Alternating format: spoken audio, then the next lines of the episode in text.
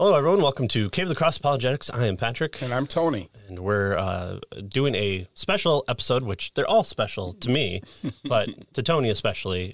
We are have gone through the past about year or so, walking through the book, What About Evil? A Defense of God's Sovereign Glory. And we've done 2 episodes per chapter on the for most of it. Some of them we had to do 3. Yeah. Some that we thought we weren't going to have much to talk about, we ended up doing 3. And those that we thought, oh, this is a big chapter, we condensed into 1 or 2. So we've had a joy of going through this book, and so we decided to bring back our very first guest, all the way back from episode 13, Scott Christensen, who is joining us today, and he's the associate pastor at Kernville Bible Church and author of What About Free Will?, which has more highlighting than I probably want to care to admit in this. And then, of course, our book that we've gone over the past is What About Evil? A Defense of God's Sovereign Glory. And so we decided to bring back our first guest and our first returning guest, Pastor Scott Christensen. Pastor Christensen, welcome to the show again. Well, thanks for having me back. It's my pleasure to be with you. We appreciate it. I did more good highlighting in this book than drawing question marks in this and having to have Tony explain it to me. But let's see, tomorrow in the show I did a little review, and I said how much I appreciated this book because I've been trying to in my own walk trying to apply my theology proper. So I've been trying to apply not just the facts of who God is and you know, God is love and all these ideas and have it more practically applied. And what I've enjoyed about your book is the challenge to do that in a good way. In that I think I've done interviews based on chapters of your book with people who are writing about God's story and the meta narrative. And I think one of the best chapters of the incarnation I've read has been in your book, and one of the good overviews of the history of philosophy, chapter 2. I mean, you did this book really, really well, and so we wanted to have you on and just say we appreciated your story and how you set it up. Well, thanks. Yeah, it was. Yeah, it was a daunting task to cover all the different subject material that I did in the book, and felt very inadequate to the tasks, but hopefully it's helpful to people that have read it. Yeah. So we kind of, I first wanted to say that you've laid out this book very poorly because you gave us the answer right off the start. I was saying you have to bury it in the middle of the book. And force people to read. Yeah, yeah. And force people to read it. You can't give them the answer in the first chapter and then build up from there.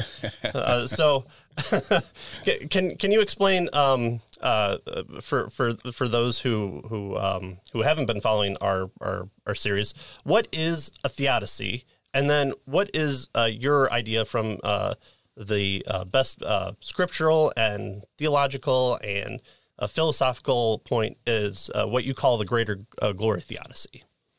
Yeah, a theodicy is really a way of trying to explain why a good and an all good and all powerful God would permit evil to exist in the world. And so the idea is how do we defend God against the charge that he is responsible for evil, or even the charge that God doesn't even exist because there's evil in the world, and presumably a good and powerful God would never permit evil to exist in the world. And so a theodicy is an attempt to either defend God against the charge that he is evil, or against the charge that he doesn't exist because of evil, or a theodicy could be something more robust in explaining why God, in fact, does either permit or ordain evil in the world.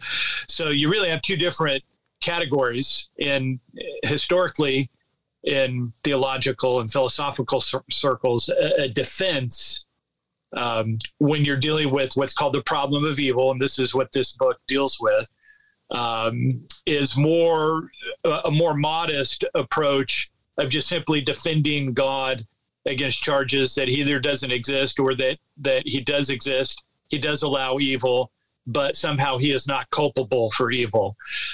So it's fairly modest, apologetic type of defense of God. Whereas a theodicy is really technically more of a positive explanation. Yes, we know that God is not culpable for evil. He does exist. Yet why has he permitted evil, or why has he ordained it to be part of his plan for history? And so technically a theodicy is a much more robust kind of response to the problem of evil, seeking to give a true explanation for why there is evil in the world. And but just to back up a little bit, the word theodicy itself is a term that basically combines the Greek word for God, which is theos, and the Greek word for justify, which is dike. So you combine those two words together, and the transliterated term is theodicy. And I forget offhand who coined that term, but it was back in the 1600s, I think, 1700s. But anyway, yeah, that's a theodicy.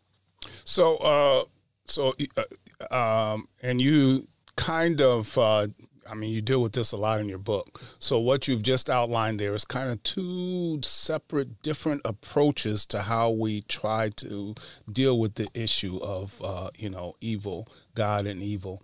And the defense approach, which, as you mentioned, is kind of a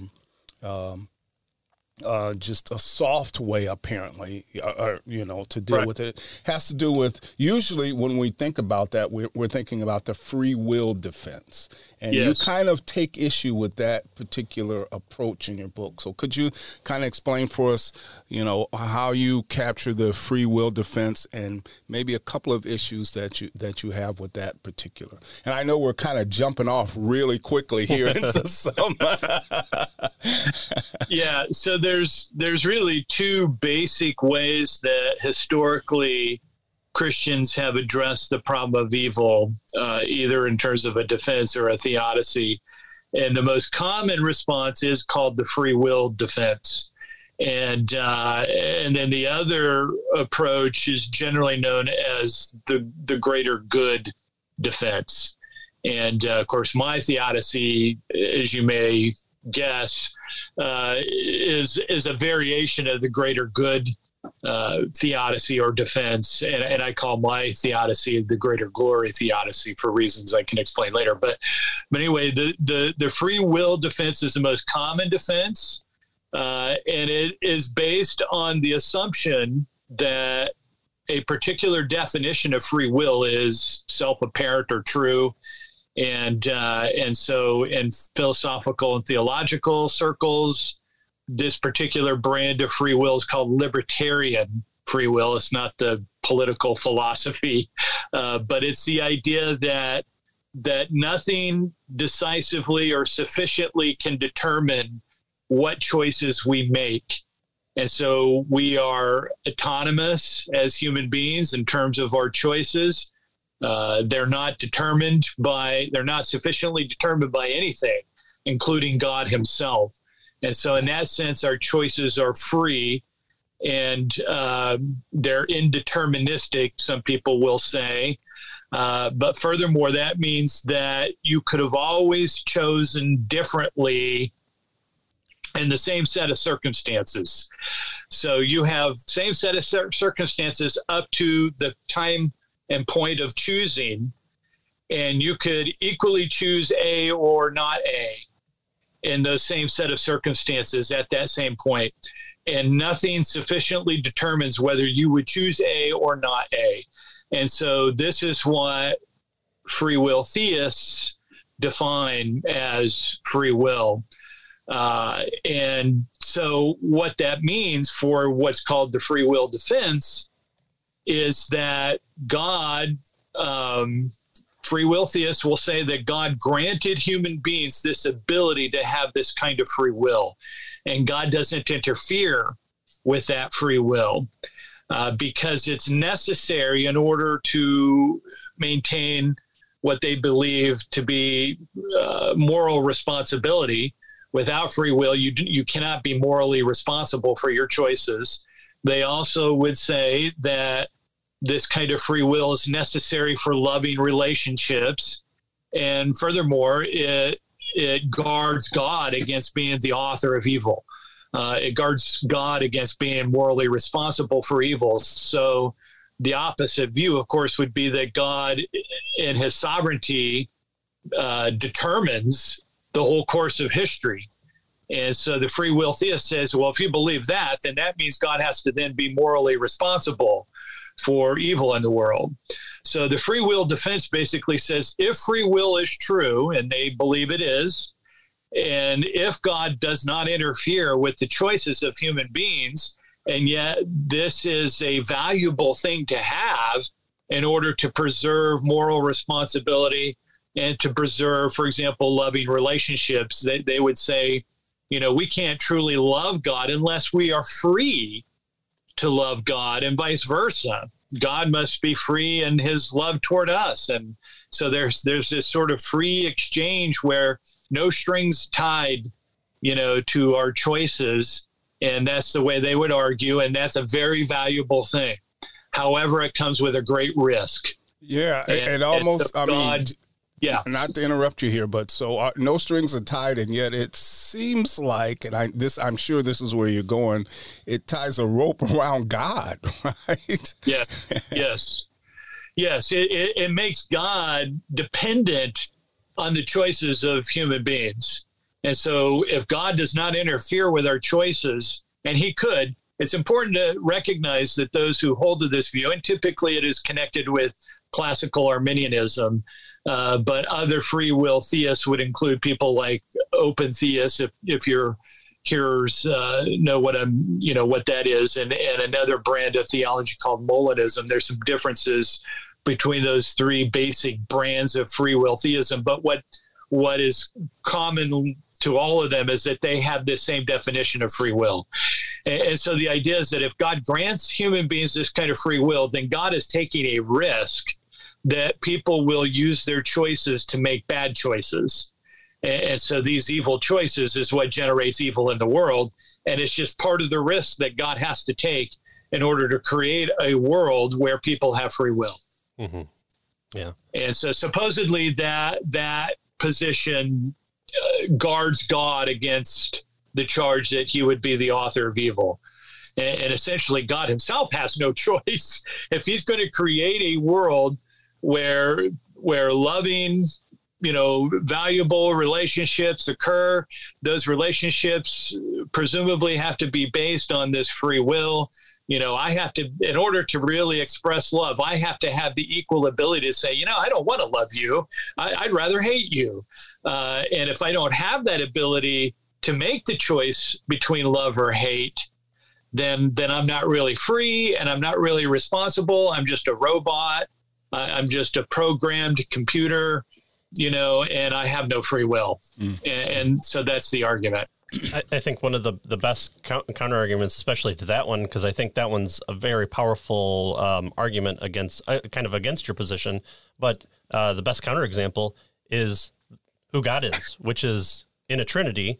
It is Jesus, is the Holy Spirit, is the Father. Are they allowed not to love each other in the triune nature? And so if they don't have the so-called freedom to hate each other, is that true love? Well, we would say that in the existence of God before creation, he was in perfect unity. One of the positive qualities of Trinity as opposed to strict monotheism like Islam is that God kind of has to learn love in that capacity. And here, by having a triune nature with three persons, there is no learning love. He is loving towards the other members of the Trinity. And so does God have the ability to not love in that relationship? And I think that's one of the powerful counterexamples to your book on that point. Yeah, exactly. God himself does not have this kind of freedom. And so this sort of freedom is necessary for loving relationships. Well, God himself doesn't have it because it's not even possible for God to express hate, right? That would be the capacity for sin existing within God. And there is no capacity for sin within God. And so the love that exists among the members of the Trinity, there can be no other possibility. There's no possibility of hatred among members of the Trinity. There's only the possibility of perfect, unhindered love between the Father and the Son and the Spirit. And so so God doesn't have this kind of free will. And if God doesn't have that kind of free will, and it's not necessary for God to be morally responsible in his relationships with each other or with us, then why is it necessary for us to have that? Yeah. And so that's one of the arguments against free will. Right. And to say too, what I appreciate about your last book and it followed into this book, which I'm always happy to see, is the other side laid out and laid out using kind of their definitions, their terms. But then interacting with it in a positive light. In fact, many of the five theodicies that you list, I'm sorry, the six here, you talk about positives that they have, and you kind of incorporate into your answer for the theodicy. Yeah, I thought that was, that was one of the things that we observed really quickly in the book. It seemed like you were really fair with the other side in terms of making sure that you clearly explain where they were coming from, why they held the positions that they held. And so and so you could really understand where the folks who you definitely disagree with, but, where their good points were and that sort of thing. So that we really appreciated that when we were going through this book. That was really helpful. Yeah, rarely in these debates do you find someone embracing something so painfully false that it's just, that there's nothing of value to learn. I think there's so many valuable points that free will theists make, and it's important to understand where some of those strong points are. There is a sense in which we have to have some concept of freedom of will, because we recognize that we make decisions willfully, right? Whether they be sinful decisions or whether they be godly decisions, depending on the situation and the person, in terms of whether or not they're regenerate or unregenerate as Christians or non-Christians, and what stands behind those choices. For example, free will theists will accuse Calvinists, of a brand of choosing of free will, if you want to call it that involves coercion. Well, that'd be a serious charge if that were true. And, if God determining our choices was a matter of coercion, I think the free will theists would be correct in saying that our freedom of choice and our moral responsibility has been rendered mute. If coercion were involved, we know from experience that if somebody is forced to do something against their will with a gun pointed to their head, to do something evil, that they're not morally responsible for that. And so part of the charge of free will theists towards Calvinists is that your brand of free will involves coercion, because you could do no other. Right. And so they assume that means coercion. So the task of the Calvinists is to say, no, that's not coercion. So it's important to listen to both sides of the argument because they do make good points, but do they misrepresent each other? And so, you always have to do your best effort to represent the opposition the way that they themselves would argue, and then look for the weaknesses in their arguments. Yeah. So Patrick's has already pointed out, and I think you do it in your book, with this issue of God and love and in the Trinity. Is there any, what do you think, is there any other arguments against this free will defense that you think are really, you know, causes it not to work, I guess, for a good theodicy? Well, yeah, there's a number of reasons why I think the libertarian brand of free will is not coherent. From a scriptural standpoint, I believe it's not coherent because the Bible makes it very clear that God is sovereign over all of history, and that he has determined everything that takes place in the course of history. And I seek through several chapters to demonstrate that. And I believe that he is sovereign over both good and evil, and that evil, in fact, serves God's purposes, and that if something evil were to occur in a world that God might plan or ordain that did not serve some purpose that God had, some good or greater purpose, then if that evil had not occurred, then he certainly would not have ordained it to happen. And we know of cases in which God has said, you know, certain amount of evil will be allowed in his plan. And then beyond that, no. A good example of that would be the great flood in Genesis. You know, the world had become so evil that God had determined that this is not going to continue this way. And so he designed, you know, Noah and the flood to wipe out the world and to start over. And we have many examples of that kind of thing. Nonetheless, the point is that the Bible is very clear about God's sovereignty over both good and evil. What the Bible is less clear about is some fine-tuned definition of free will. And so I think it's important to not overstate the case. And I bring this out in my previous book, What About Free Will?, that the Bible does not give us some clear definition of free will, but it certainly doesn't embrace the libertarian view of free will. I believe it's far more supportive of what is called the compatibilist view of free will, that our free choices are compatible with God's meticulous sovereignty. And so I think that would be an argument against free will, and probably the most powerful argument in my mind. Another very powerful argument against free will is the doctrine of foreknowledge. You know, both Arminians and Calvinists agree that God knows every future event in history exhaustively. And therefore, it's not possible for something that God does not foreknow to happen contrary to what he already knows.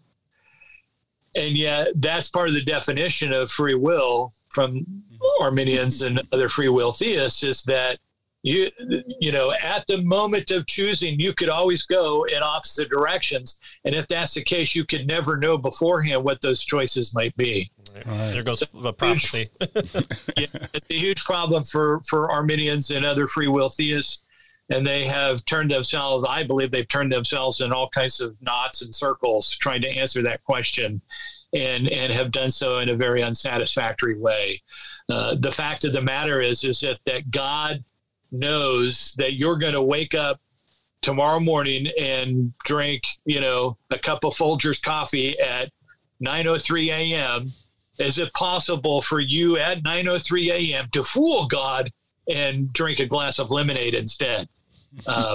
If that's the case, then you have eviscerated God's omniscience, and that is one of the attributes of God that we cannot deny. And so, yes, the problem of foreknowledge is a very big problem.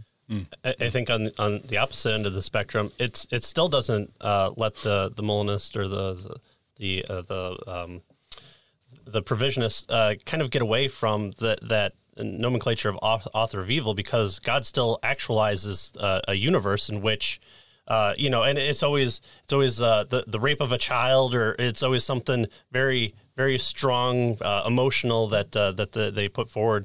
It's always actualized in a world where X evil happens. And so God is authoring a world in which those things he knows to happen. So it almost it maybe takes a step backwards and looks at the point of creation. But from there, God can't do otherwise, because then he would be interfering. And so it seems to be the point against Calvinism seems to still work against them for their point of view too. Yeah, you can't escape these problems. For example, for the open theists, the open theist, I think, has the most consistent view of free will, because basically they deny that God has any foreknowledge of future events. Now, God can know with great accuracy what future events might be, but he can't know with absolute certainty what those events might be. Mm-hmm. They would say that God has exhaustive pre-knowledge, of everything in the past up to the present, and he can use that knowledge to predict the future. And he's really good at predicting the future. Right. And that's how they treat prophecy. But he doesn't know exhaustively what the future holds. He can't know with any certainty, with 100% absolute certainty, what any future event holds. Nonetheless, let's consider the case of a serial rapist or a serial murderer. The open theist God may not know that this guy's going to commit murder, but after the second or third murder, he knows what this guy's probably going to do. Why doesn't he stop him at that point? Mm-hmm. God does, the open theist agrees that God has the sovereign power to intervene. Now, of course, the same is true of the Arminian. If the Arminian knows, that the Arminian God knows that this serial rapist is going to continue to rape these, 30 odd women or whatever, why doesn't he intervene and stop? So they end up with the same type of problems that they accuse the Calvinists of having, because of the foreknowledge issue. And the Molinist just ties himself in circles with the same thing. So the bottom line is that you have to have a much more robust understanding of God's relationship to evil than any of those viewpoints provide us. And even many Calvinists shy away from the kind of theodicy that I present in my book, because it seems absolutely audacious to say that God has some kind of greater good that would come out of evil. And so many Calvinists are very reluctant to go down that path. But the fact is that that's the only other viable position that you would have to hold to if you reject these other positions. Yeah. So just before we get to your specifics of your position, let's talk about one other probably popular position. Leibniz has a theodicy that sounds similar to the type of thing that you're doing, although, as you point out in the book, it's very different. Right. So could you, he has a best of all possible worlds type of thing, and it's a theodicy to help, explain or defend what God is doing. Could you just share that with us a bit? And then maybe that'll lead us into, as you talk about how that's different than your position, that'll lead us into more specifics of what your position is. Yeah, I'm very favorable to Leibniz's position, but he fails to answer some important questions about his position. So basically, Leibniz's position, he was a philosopher in the 1700s, I think, early 1700s, that put forth this theodicy called the best of all possible worlds. And the idea is that God is a perfect being. And this comes from classical theism, which most Orthodox Christians would adhere to, not in the fullest sense. Arminians don't always embrace everything that classical theism teaches. Nonetheless, Calvinists do, and so the idea is that a perfect God would only create a world that is perfect, and so that presents obviously a problem at face value, because why would anyone think that evil in a world is a perfect world? So Leibniz says, well, it's because God has some greater good. So really the best of all possible worlds is a version of what is called the greater good type of theodicy or defense. And there's a number that fall within that category. And I try to demonstrate that in the book. But anyway, so he would say that God must have some good purpose in evil. The problem is that Leibniz never tells us what that might be or what those greater goods might actually be, just that we have to agree that they would be. Furthermore, we have to agree that God would make a world that is perfect, and there is no better world than the one that he created. The problem with that is that how can we know for sure that this is the best possible world that God could have created? I think the best that we can say, and this is what I attempt to say in my book, is that I think we could say that there is no greater world that God could have made, but there could have been equally other worlds that are not worse than the one that he has created.